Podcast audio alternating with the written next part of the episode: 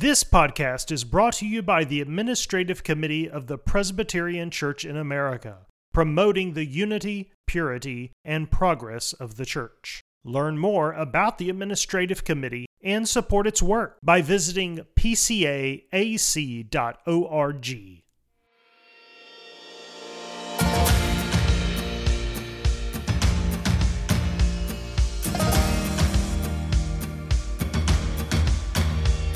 Welcome to Gifts and Graces. All Christians have communion in each other's gifts and graces, says the Westminster Confession. So on this podcast, we help you and your church benefit from the gifts and graces of other parts of Christ's body. Each episode, we bring you a seminar, sermon, or discussion from church leaders across the country and around the world, designed to promote the unity, purity, and progress of the church. This is Gifts and Graces.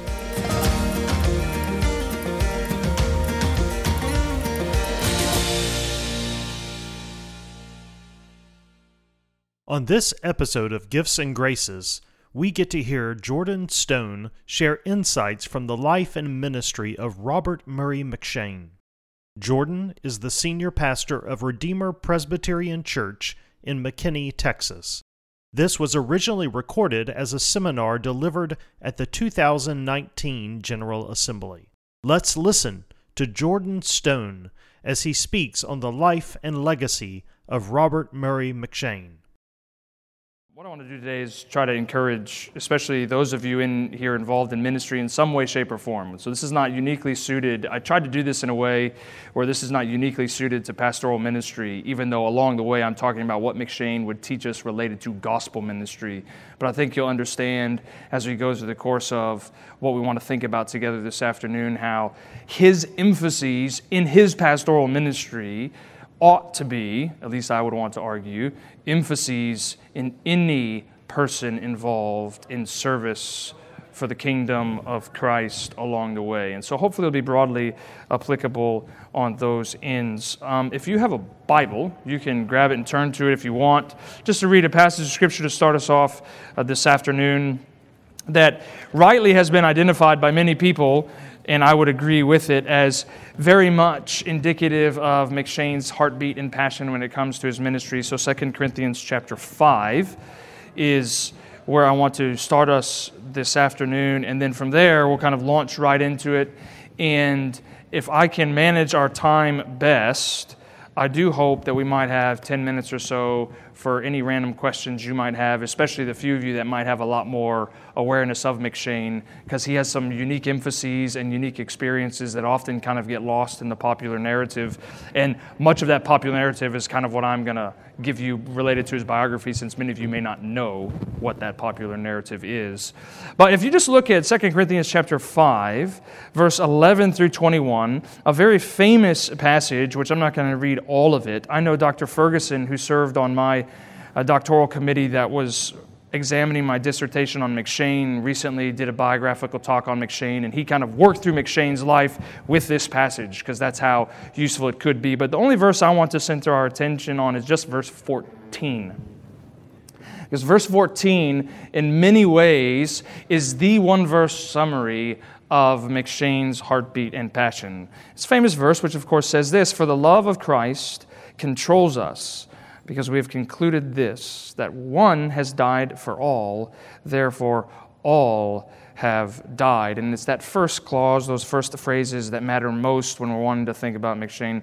The love of Christ controls us. So what I'm going to try to do along the way is just give you two lessons that M'Cheyne would teach us today. If you could put him in a time machine and move him forward from his death in 1843 to 2019, and if he was able to take a survey of just normal pastoral ministry, normal gospel ministry in our time, I am pretty convinced that he would poke his finger at two things in which we are either lacking, or certainly two things that he would say, keep going and persevere in these things, because they ought to be the summary of our ministry. And underneath those things, what I want to argue along the way is what he would talk about as the love of Christ in these things. So let me pray, and then we'll dive into what we want to cover over the next hour or so. Father, we thank you for this afternoon. I thank you for these brothers and sisters, the children that are in the room. We thank you for saints of old that can encourage us, that are indeed a part of the cloud of witnesses, that urge us to look unto Christ, to look unto He who is the author and perfecter of our faith, that we might run our race with endurance. And so I do pray that even this afternoon, that this voice of old might help those of us in the room and ministry to be steadfast and immovable in our work. And we pray in Jesus' name, amen.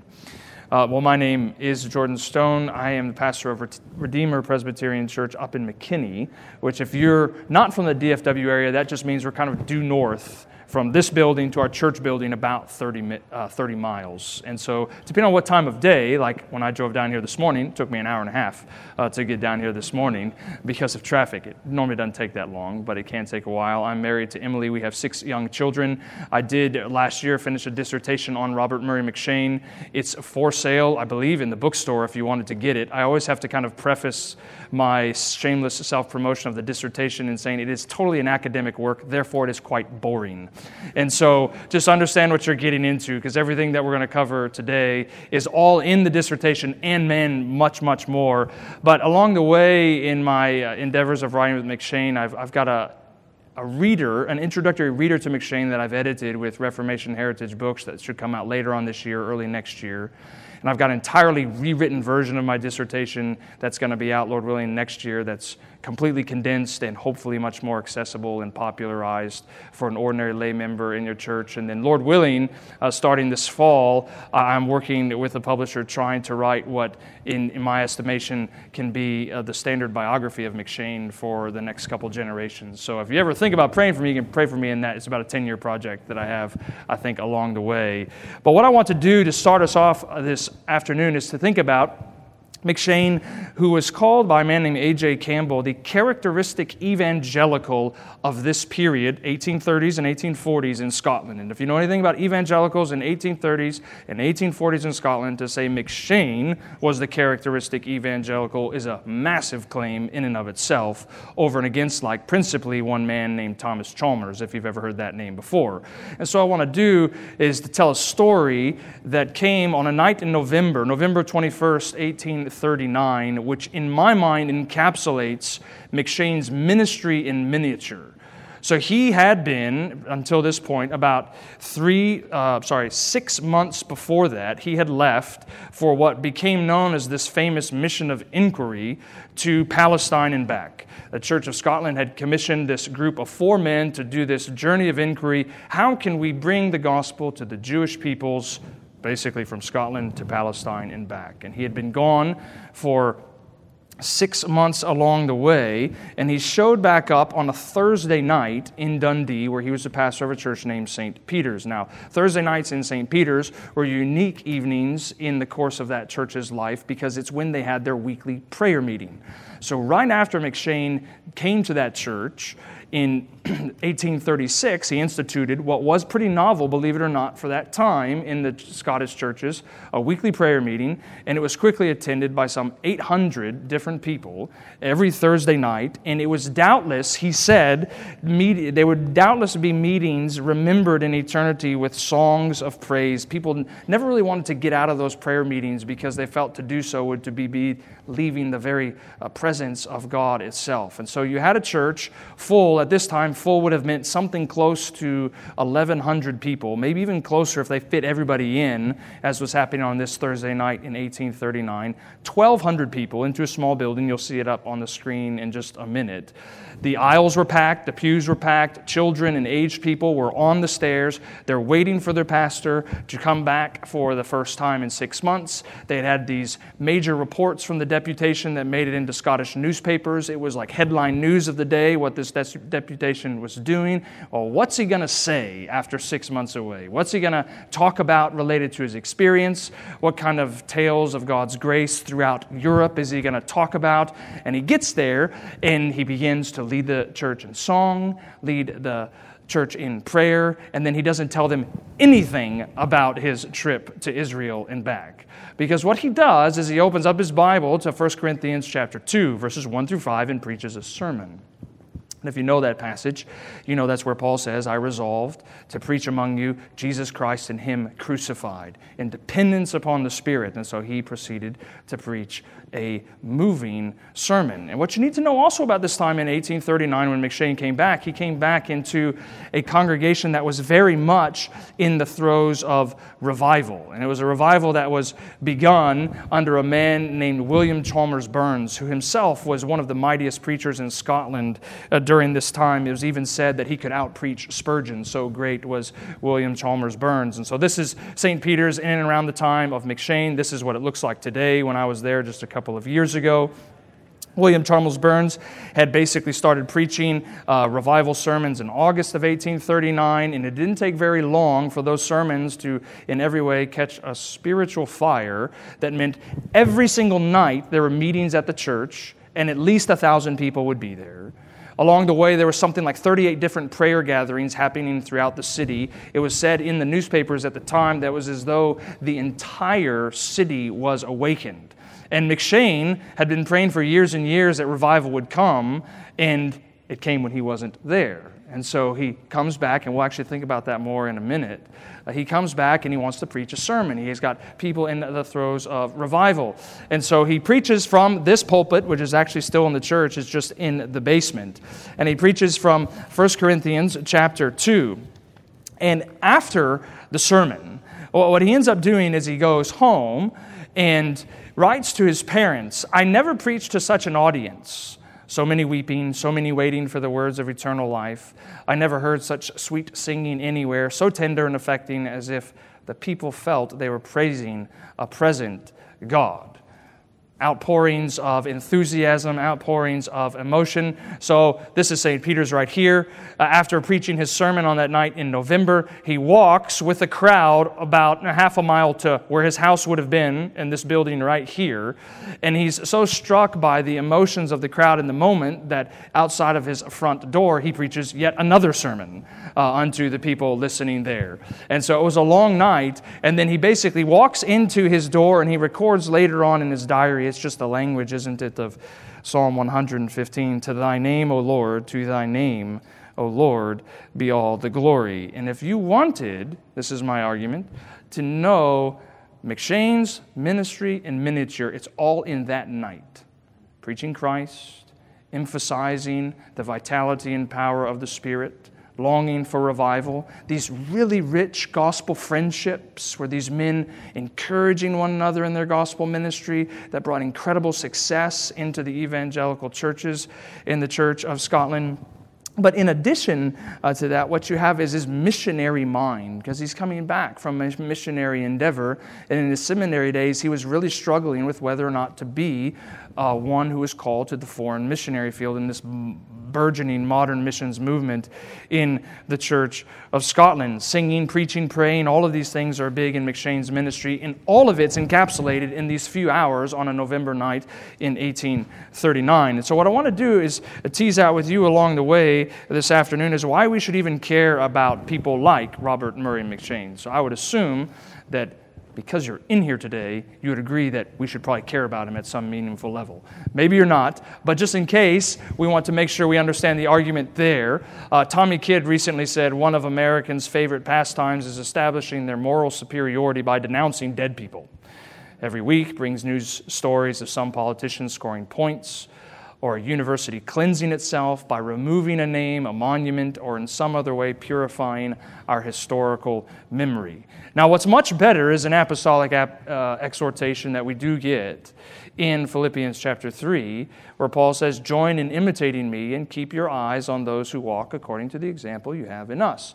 And I think what's helpful as we think about historical heroes and learning from men and women in the past is that we do have a biblical exhortation to do that. The Apostle Paul says in 1 Corinthians 11, imitate me. Here in Philippians, he expands it out. Imitate those who are keeping the apostolic example, the pattern of ministry that you find. And I do believe that M'Cheyne represents that. So why care about M'Cheyne himself? One way to think about it is what Charles Spurgeon said about this famous book that has made M'Cheyne's name in many ways continually timeless in Reformed churches. a few of you have read this. If you wanted to know the best place to start on M'Cheyne, this is it. You can probably get it at the Banner of Truth table at the bookstore. But Spurgeon said to his students, it's one of the best and most profitable volumes ever published. The memoir of such a man surely ought to be in the hands of every Christian and certainly every preacher of the gospel. So there's the prince giving him an endorsement. What's also important for us to recognize about M'Cheyne is what he didn't do. He died at the age of 29. He was only 2 months away from turning 30. He thus was quite young, so in some ways he didn't have a lifetime to make many major mistakes. And what that means is when we study historical heroes, we think of Martin Luther, and he's got his diatribe against the Jews and their lies. If you think of John Calvin, he's got this problem often in Calvinian studies about Michael Servetus. You've got a guy like Robert Louis Dabley in our own Southern Presbyterian tradition that has slavery, these major sins and struggles along the way that causes many Christians today to wonder, well, maybe we should just pay attention to someone else because we don't have to deal with all that error. And I think we can still deal with all of the positive things in people that I just mentioned, but with M'Cheyne, what's unique, and as we're going to see in a few minutes, he's not perfect. But he doesn't have these major contextual sins attached to his life and ministry. And so there's a degree of, I think, luster that we can look at in M'Cheyne as it relates to ordinary gospel ministry that is especially unique and, I hope, helpful. And then the other thing to recognize is he did die at 29. I just had a conversation with a brother in our denomination at lunch today, or before lunch today, who's wanting to do a PhD dissertation on M'Cheyne, and his supervisor says, well, there's not enough in M'Cheyne's archive to do a dissertation on him. And the point would be, if we got into the archive, there's actually much more there in terms of his correspondence, sermons, his journals, his notebooks. There's a treasure trove that he left us in only 7 years' worth of ministry. So there's a lot that we can learn about this brother, even though he did live a very short life, and his ministry was even shorter. And so I think we want to think about these things, that we have confidence that we're paying attention to someone that ought to teach us. So here's my modest, possibly modest proposal for why we ought to think about M'Cheyne, and this is my more academic way of saying it. He represents a faithful prototype of evangelical Presbyterian power. And I'm going to summarize that in different words in a minute. But the point would be, if you don't know M'Cheyne's story, he essentially dies 2 months before what's known as the Great Disruption of 1843, which one Scottish historian said was the cataclysmic event in all of Scotland in the 19th century. That's when the Free Church was created. It broke away from the Church of Scotland. And he was said to be the characteristic evangelical of that period, which is a huge claim in Scottish Presbyterian studies. There was this ongoing tension between moderates and evangelicals in the Church of Scotland for the entire duration of M'Cheyne's ministry. It's something called the 10 Years' Conflict. And all of his ministry is set against the backdrop of moderates and evangelicals vying for power in the Church of Scotland. Whose agenda, whose vision is going to win out for the Kirk.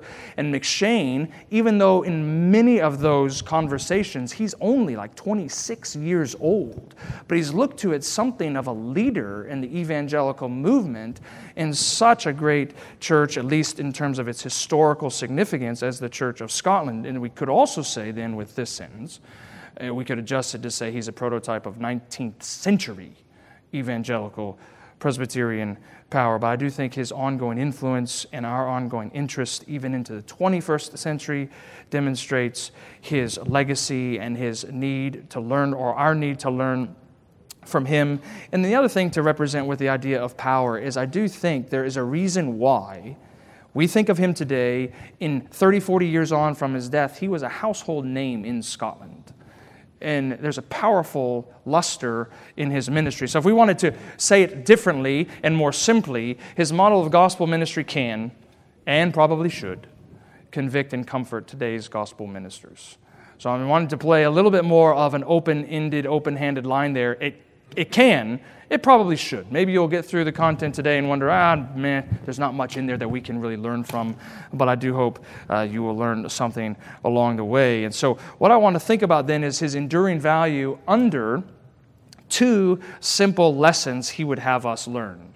And these are lessons that he himself brought to us. But before we do that, let's get some of his biography down a little bit for those of you who don't know it. He was born on May 21st, 1813 in Edinburgh, the capital of Scotland, to Adam and Lockhart M'Cheyne. He was the youngest of 5 children. Interestingly enough, none of the 4 surviving M'Cheyne children ever married.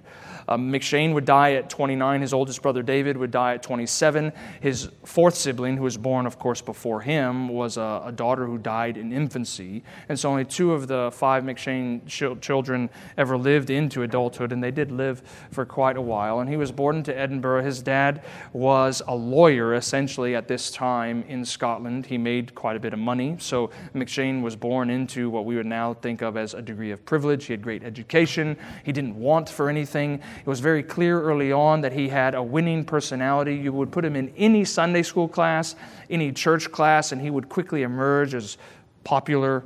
He would be a leader. He would be looked to as someone of influence. He also had incredible intellectual abilities that's famously articulated with this story of him getting sick as a 4-year-old, and he learns the Greek alphabet as an amusement at this time. And so he also loved athletics, particularly gymnastics. He was very good at sketching and artistry. He had a poet's bent. I remember someone saying he wasn't very good at poetry, but nonetheless, he was born into a nominally Christian family. They early on attended this church in Edinburgh, Tron Church.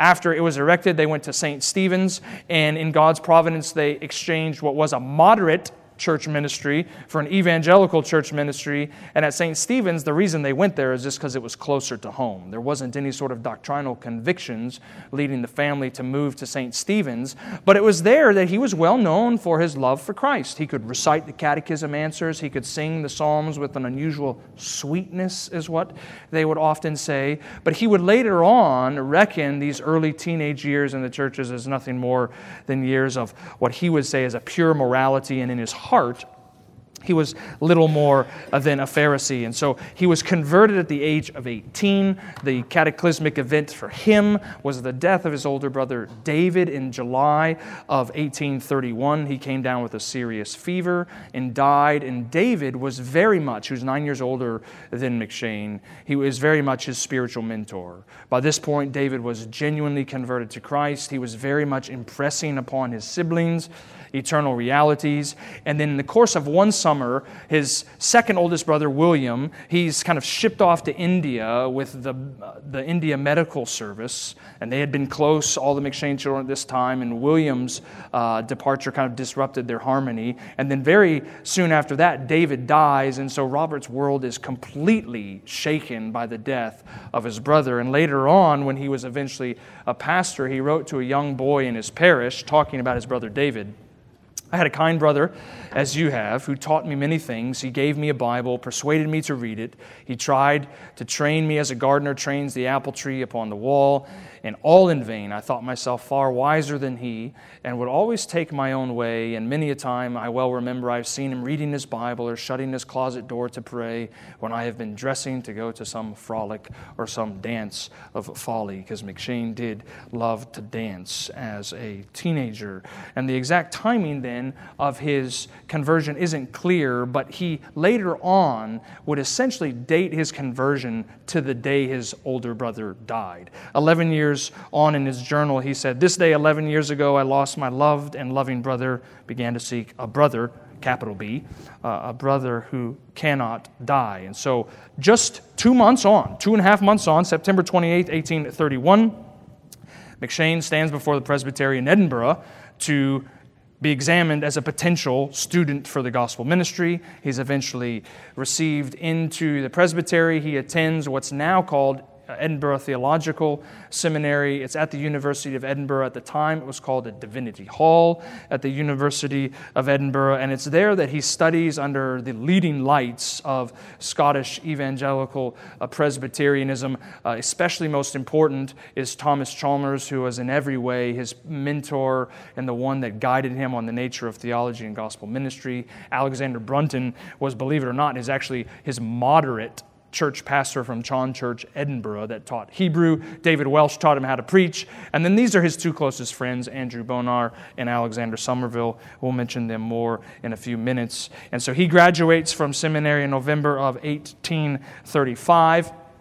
And he's quickly received as an assistant pastor to John Bonar in this united parish of Larbert and Dunapace, which is a more rural country area. He was only there for about 8 months until he was eventually received to be the pastor at St. Peter's in Dundee, which was a congregation, at least in terms of what it could seat, 1,100 people. But it was he was going to be the first pastor at St. Peter's. It was essentially a church plant of another church in Dundee, St. John's, which was led by a man named John Roxburgh, and before M'Cheyne came, they had been looking for a pious, active, efficient preacher who would excavate a congregation. That's the language we would use today of church planting, who would essentially plant a congregation. They just built him a building, and now we're going to go find the guy that's essentially going to cultivate and shepherd this people. But the language that they had used was excavate a congregation for himself from the surrounding district. And so he got there. It's a gallery of 1,100 seats. I think I have a picture somewhere here. 1,100 seats was full from the start. Dr. Sinclair Ferguson, is an elder at St. Peter's today, and I remember being over there a couple years ago, and one of the first questions I asked him was, how did 1,100 people get in this room? Because it really is kind of small. And it's got a balcony above, which adds seats. But Dr. Ferguson, in his inimitable way, leaned in and said, well, Jordan, people were much smaller back then. And they also didn't have a problem with smells because, you didn't bathe as frequently. But it's very true. It would have been absolutely packed and very much feeling like a standing room only environment every Lord's Day when M'Cheyne was preaching. So he ministers there for essentially 7 years, 2 3-year periods. That's interrupted by this 6-month mission to Palestine and back. And then it was in March of 1843, 2 months before he would have turned 30, that he contracts typhus fever, and he dies pretty quickly after that. And it was said in his kind of last hours of life that he had lifted up his hands as if in the attitude of pronouncing a blessing, and then he sank down, not a groan or a sigh, but only a quiver of the lip, and his soul was at rest. And he was subsequently buried just on the south side of the church building, and his grave is still there today in tombstone. This is what it would say on it if you ever happen to be in Dundee. So that's a very quick overview of M'Cheyne's life. We'll deal with more of it along the way. But what I want to think about is, if we're saying, I guess I'm saying, M'Cheyne still speaks to us today. He can encourage us, he can convict us, he can comfort us in our gospel ministry. Well, how does he uniquely do that? Well, there are just two things that I would want to emphasize, two things that he would have us learn about the gospel ministry. And these aren't things that I have kind of synthesized together. They're things that he himself said ought to be the consuming concern of any gospel minister. He once wrote to William Burns, who I put up there earlier. He said, I feel there are two things it is impossible to desire with sufficient ardor: personal holiness and the honor of Christ in the salvation of souls. So if you were to ask M'Cheyne, gospel ministers give their attention to what? He would say, personal holiness and the salvation of sinners is the all-consuming desire of any true minister of Jesus Christ. And even another contemporary observed of M'Cheyne, two things he never seems to have ceased from: the cultivation of personal holiness and the most anxious efforts to save souls. And so what I want to think about is just those two lessons that M'Cheyne would have us learn and the unique spin. This is where I'm kind of arguing we've misunderstood M'Cheyne at certain levels in past decades of study. The spin that he would put on it, which is in this idea of Christological love, which we'll kind of tease out in a few minutes. But first of all, he would say a faithful gospel ministry is one of personal holiness as the return of love to Christ. And I'll kind of tell you why in a minute, why that is an important way for us to think about it. So when he was on this mission of inquiry, Starts out all the way up here, goes down here. His constant companion for the entire trip, especially this duration back home part of the trip, because they divided into two teams of two on the way back, was his friend Andrew Bonar. And Andrew Bonar recorded in his diaries how struck he was by the sincerity and simplicity and constancy of M'Cheyne's attention to personal holiness. He said, M'Cheyne's unabated attention to personal holiness challenged his own laziness. He said, personal holiness was never absent from his mind, whether he was at home in his quiet chamber, on the sea, or in the desert. Holiness in him was manifested not by efforts to perform duty, but in a way so natural that you recognize therein the easy outflowing of the indwelling Spirit. And one thing to note there is also this man named Robert Canlish, who is basically M'Cheyne's Presbyterian patron. He kind of eased M'Cheyne into the life in the Church of Scotland in a very influential way. Outside of Thomas Chalmers, when the Free Church began in 1843, no one was more influential than Canlish. And he once quipped to one of M'Cheyne's friends, a guy named Alexander Moody Stewart, he said, "I can't understand him. Grace seems to be natural to him." There was an unbelievable sincerity that people would talk about related to M'Cheyne. He wasn't one of those people that just emphasized personal holiness and then you would look at their life and say, well, I guess I see why he's emphasizing it, because he's just got a long way to go in it. It's more, wow, he is preaching a lesson that he is still learning, yes, but he sure seems to have learned a lot for such a young individual. And so along the way within his ministry of personal holiness, he would encourage peoples along these lines. So the next three slides are, frankly, the most famous quotes that you probably would see in other books about M'Cheyne. He wrote to Burns, "O cry for personal holiness, constant nearness to God, by the blood of the Lamb, bask in His beams, lie back in the arms of love, be filled with His Spirit, or all success in ministry will only be to your everlasting confusion." He told a school leader, this is a woman that he was encouraging who was leading a school of Christian girls, he said, "Seek much personal holiness and likeness to Christ and all the features of His blessed character. Seek to be lamb-like, without which all your efforts to do good to others will be sounding brass or a tinkling cymbal." And then this probably is the most famous part of his letters in terms of what people remember of M'Cheyne today. He wrote to another Scottish pastor, "Remember, you are God's sword, His instrument. I trust, a chosen vessel unto Him to bear His name." And he said, "In great measure, according to the purity and perfections of the instrument, will be the success. It's not great talents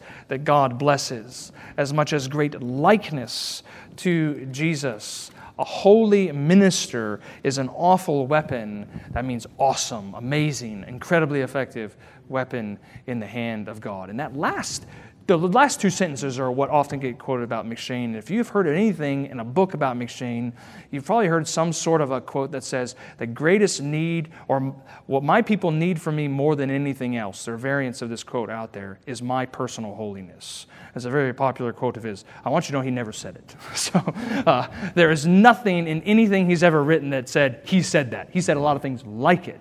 And what we want to emphasize here is it's not great talents that God blesses so much as great likeness to Jesus Christ. And for those of you in here that are in ministry, maybe in an official capacity, it's a point that I would urge you to consider. Do you actually believe that to be true? It is great talents that God doesn't bless. It's great likeness that God does bless. And the reason I think we can say that even biblically is 2 Timothy 2. There's this part of 2 Timothy 2, verse 21, where Paul is encouraging Timothy, "Therefore, if anyone cleanses himself from what is dishonorable, he will be a vessel for honorable use, set apart as holy, useful to the master of the house, ready for every good work." And what I'm wanting to kind of dive into in just a very quick way this afternoon is I'm longing for a rebirth, a revival, a new generation of ministers and church leaders in our denomination that agree with that sentiment. It is not personalities or platforms that will drive faithful churches.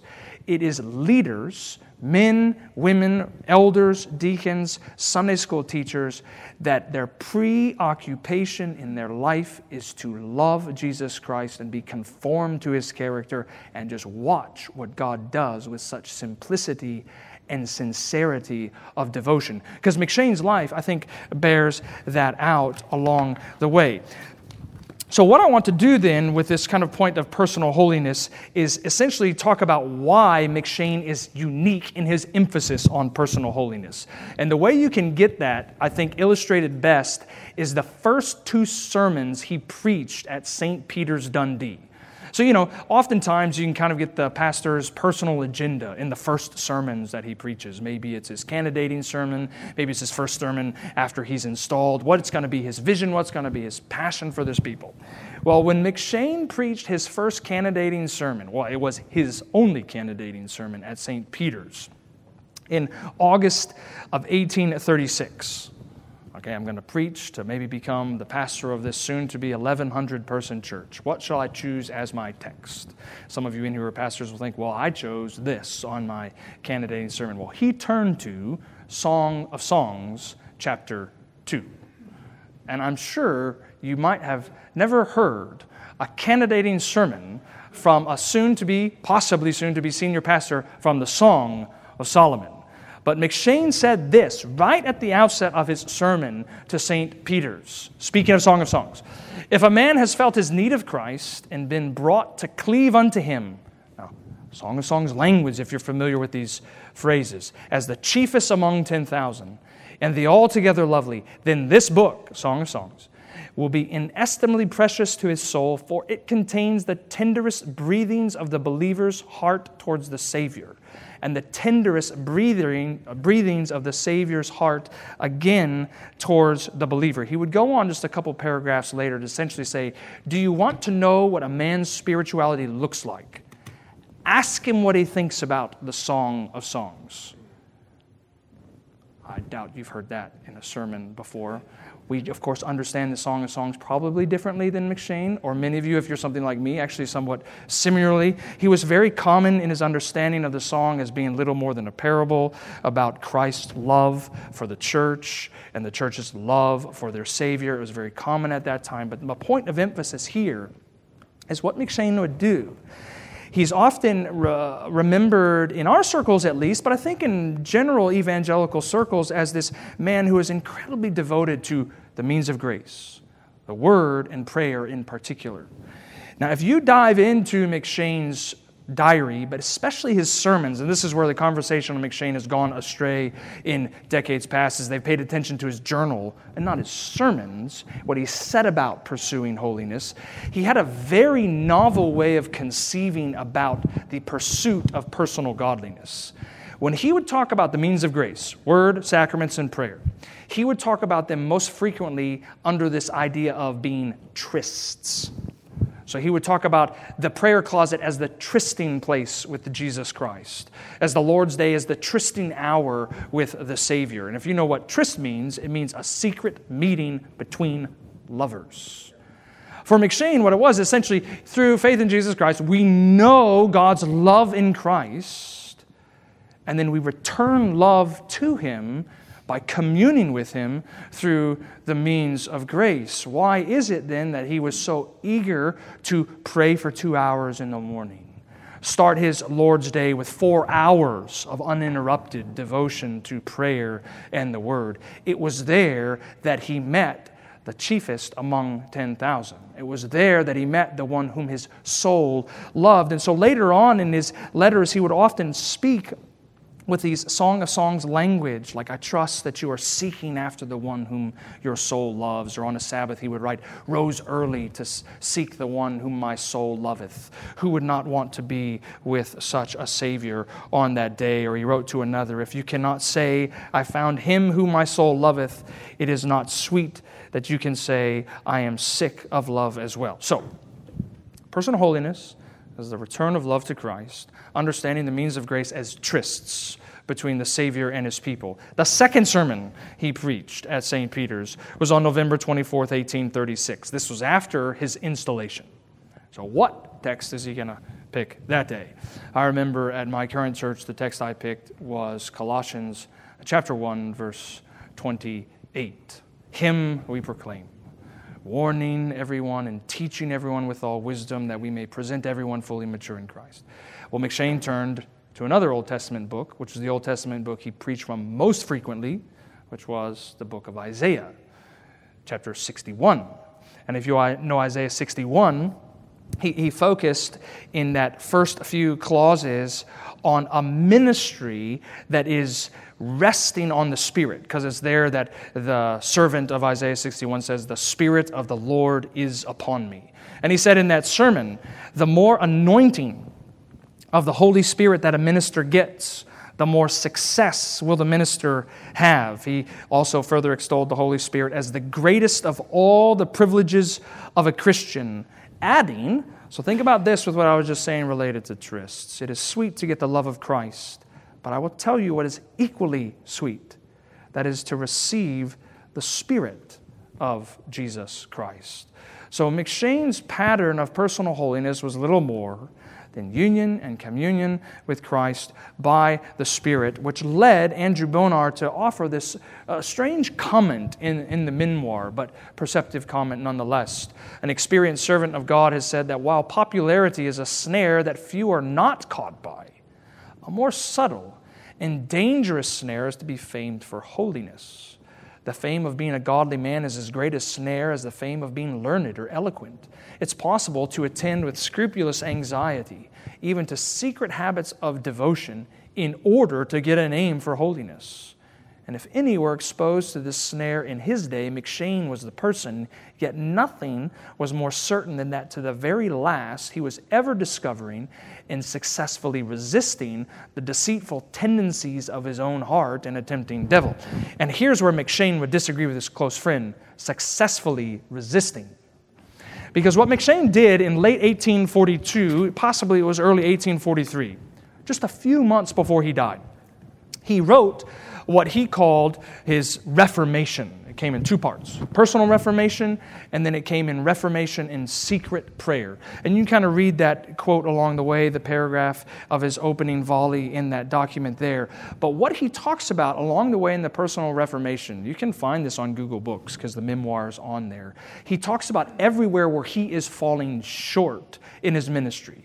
So he's 29 years old at this time. He's having a crisis of conscience in some ways. He's almost 7 years into his ministry at St. Peter's, and like many ministers will do throughout their ministry, he's thinking, what on earth am I doing? And a level I'm going to talk about in a minute related to him becoming an itinerant evangelist, but also, why have I not grown in holiness as much as I should have by now? Because what he does in the Reformation is go on to say there are two particular struggles that he is not putting to death. And just to kind of collapse it for the sake of time, he talks about both of them as lusts. He says, first of all, the lust of praise has ever been my besetting sin. And how many pastors today, of course, would say the same thing? The lust of praise has ever been our bosom sin. But he went on to say, I am helpless in respect of every lust that ever was or will ever be in the human heart. I am a worm, a beast before God. I often tremble to think this is true. Why did God leave the roots of lasciviousness and pride in my bosom? He hates sin and I hate it. Why did he not take it clean away? Here's the point. M'Cheyne would say at this point in his ministry, the two assaults for his own life and personal holiness where he was so desperate to grow in most was the lust of pride and the lust, and he was very understandably cryptic for it in the document, of sexual sin, of lustful thoughts is what he seems to be pointing at with his words of lasciviousness along the way. And I mention that because what you can get in many traditions still today related to M'Cheyne is often him being little more than the closest thing Reformed and Presbyterians have in a Scots tradition of a saint.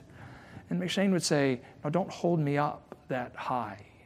What you need to hold up is the Savior. So he would talk about the tendency among people, thinking about the language from Numbers 21 with the brazen serpent, that we take pastors and put them up on the pole and say, look at the pastor.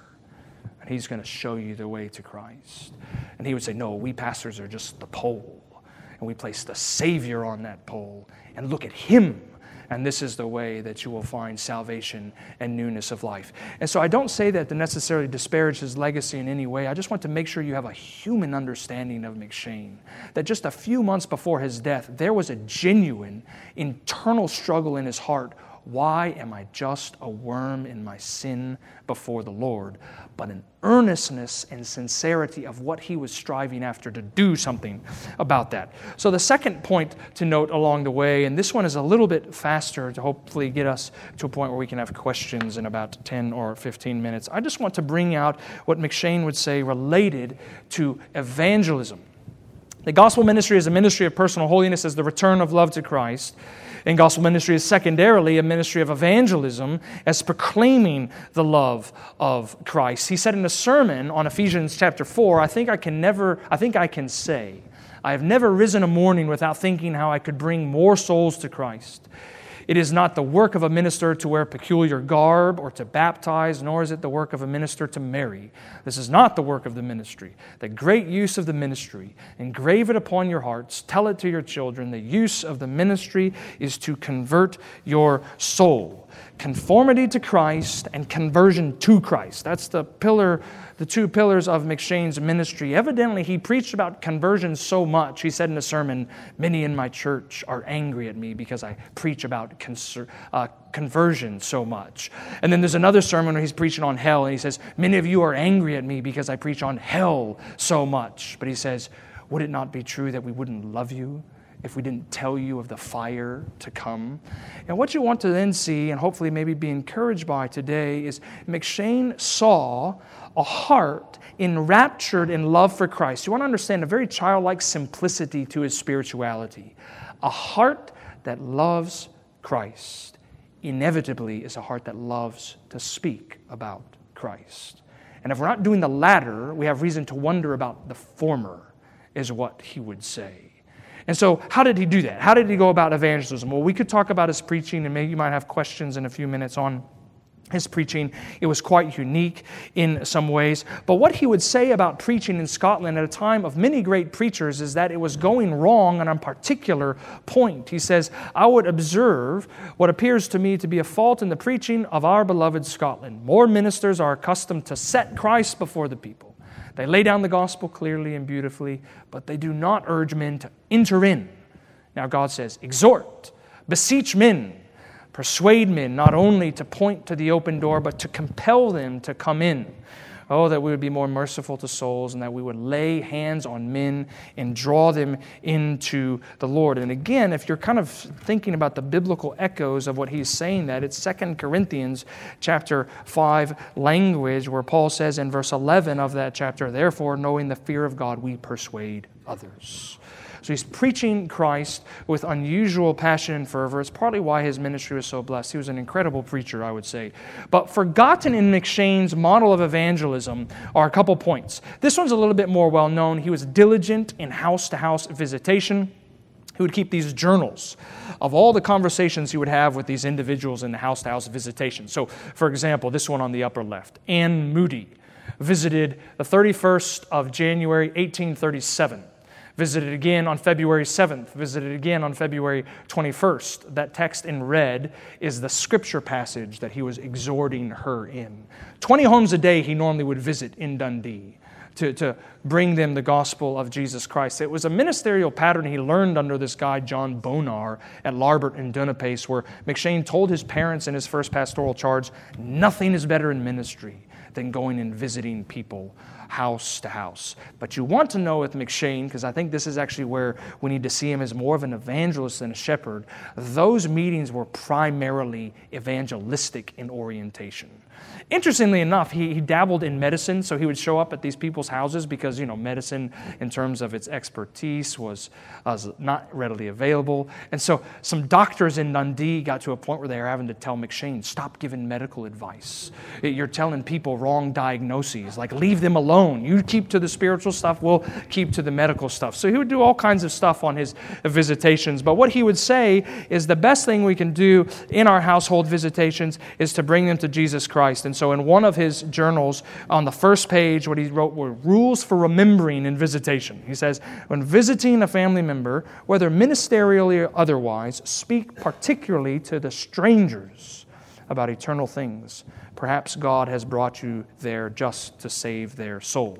Number two, evangelism in children. This is what is often forgotten, I think, most about M'Cheyne, is he had a passion for children. He wrote a well-received tract, Reasons Why Children Should Fly to Christ Without Delay, in which he said, among many other things, youth is a day of grace. If you intend to come to Jesus and be saved, there is not time so seasonable as the time of one's youth. You can't really find a sermon M'Cheyne ever preached where he doesn't speak directly to the children, directly to the youth. I've listened to a lot of PCA preaching that is much more rare than it should be. Speak directly to the children, directly to the covenant youth, knowing that God is speaking to them in the preaching of His Word as well. But it wasn't just in his preaching. He also pursued these innovative strategies. So, for example, he started a Sunday school in 1837, which was quite novel for the Scottish church at that time. And what that meant was there was a special service for the children at 8 a.m. on Sundays, and then the actual Sunday school would happen in the evening from 6 to 8 p.m. About 150 students were there, so that's probably about age 10 and down.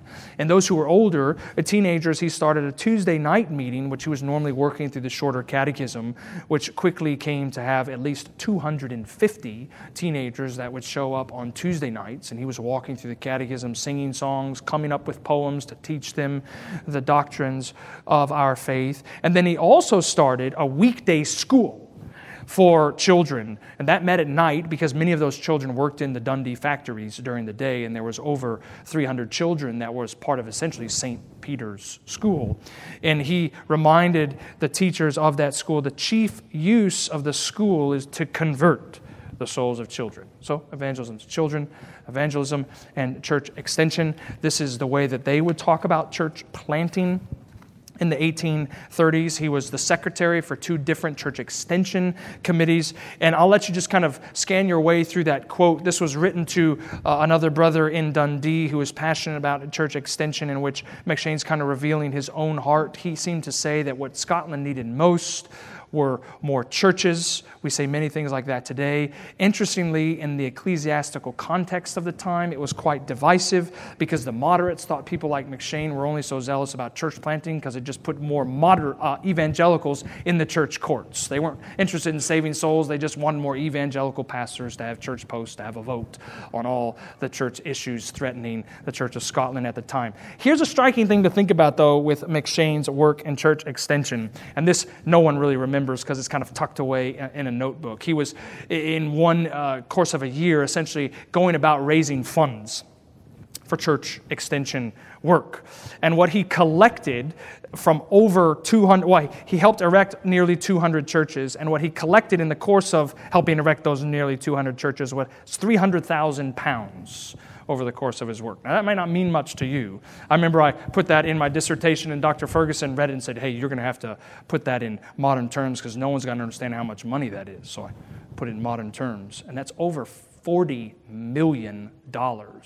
That he raised for the work of church planting. Context matters. This is a national church. People, of course, probably much more likely to give substantial sums at that time. But here you have a man laboring for church planting, and the equivalent of what he was able to raise for these over 200 churches being planted was, in today's terms, something close to $41 million. And the final thing to think about related to M'Cheyne's ministry was evangelism. As I said earlier, he was always passionate about evangelism. He was particularly interested in the work of Jonathan Edwards and the narrative of revival that he put out there, this narrative of a surprising conversion in Northampton in the 1730s. And so he was always praying for revival. He was always praying for showers of the Spirit. He loved to talk about the dew of the Spirit falling upon the churches. And he would write along the way this document, which became a tract, but it was originally a sermon, Why is God a Stranger in This Land? In other words, why is there no revival in Scotland? They said, we do not invite sinners tenderly. We do not gently woo them to Christ. We do not compel them to come in. We do not travail in birth till Christ be formed.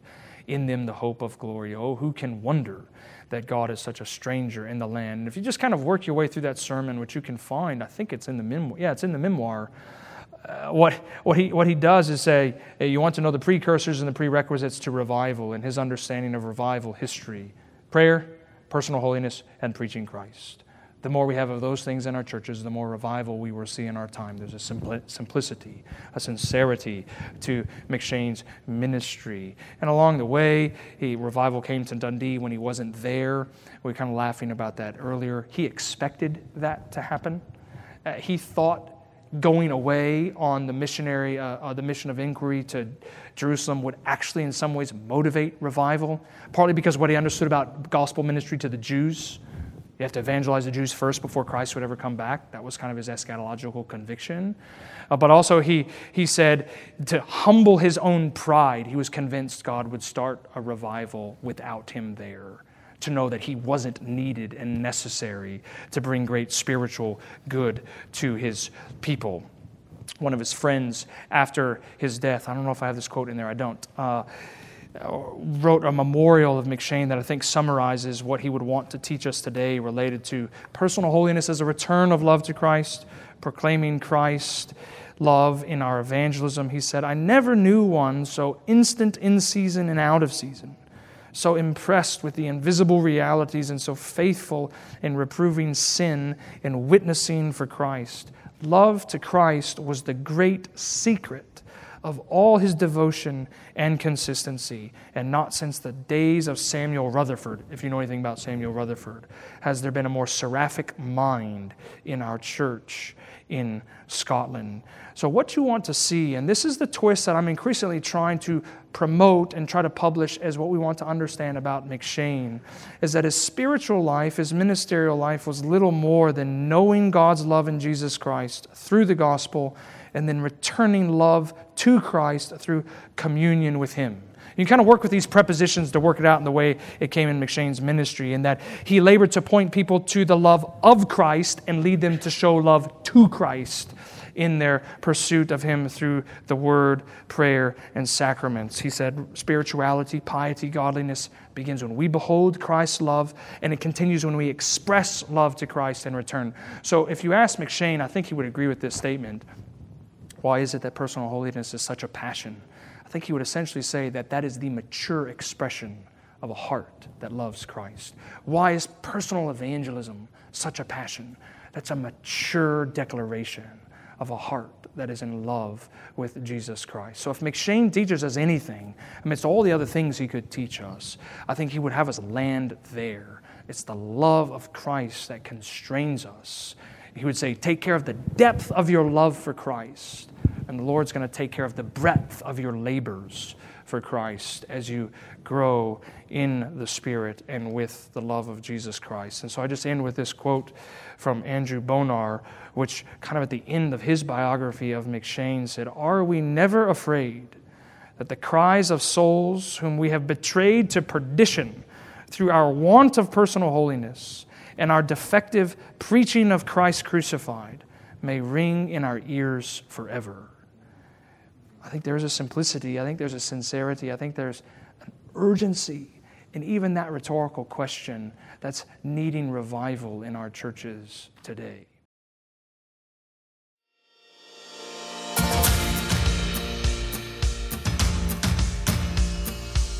You can hear more talks like this by subscribing to the Gifts and Graces podcast. You can also hear more content like this by attending a seminar at General Assembly. They are free and open to the public. Find out times and locations by visiting pcaga.org. Thanks for listening to Gifts and Graces.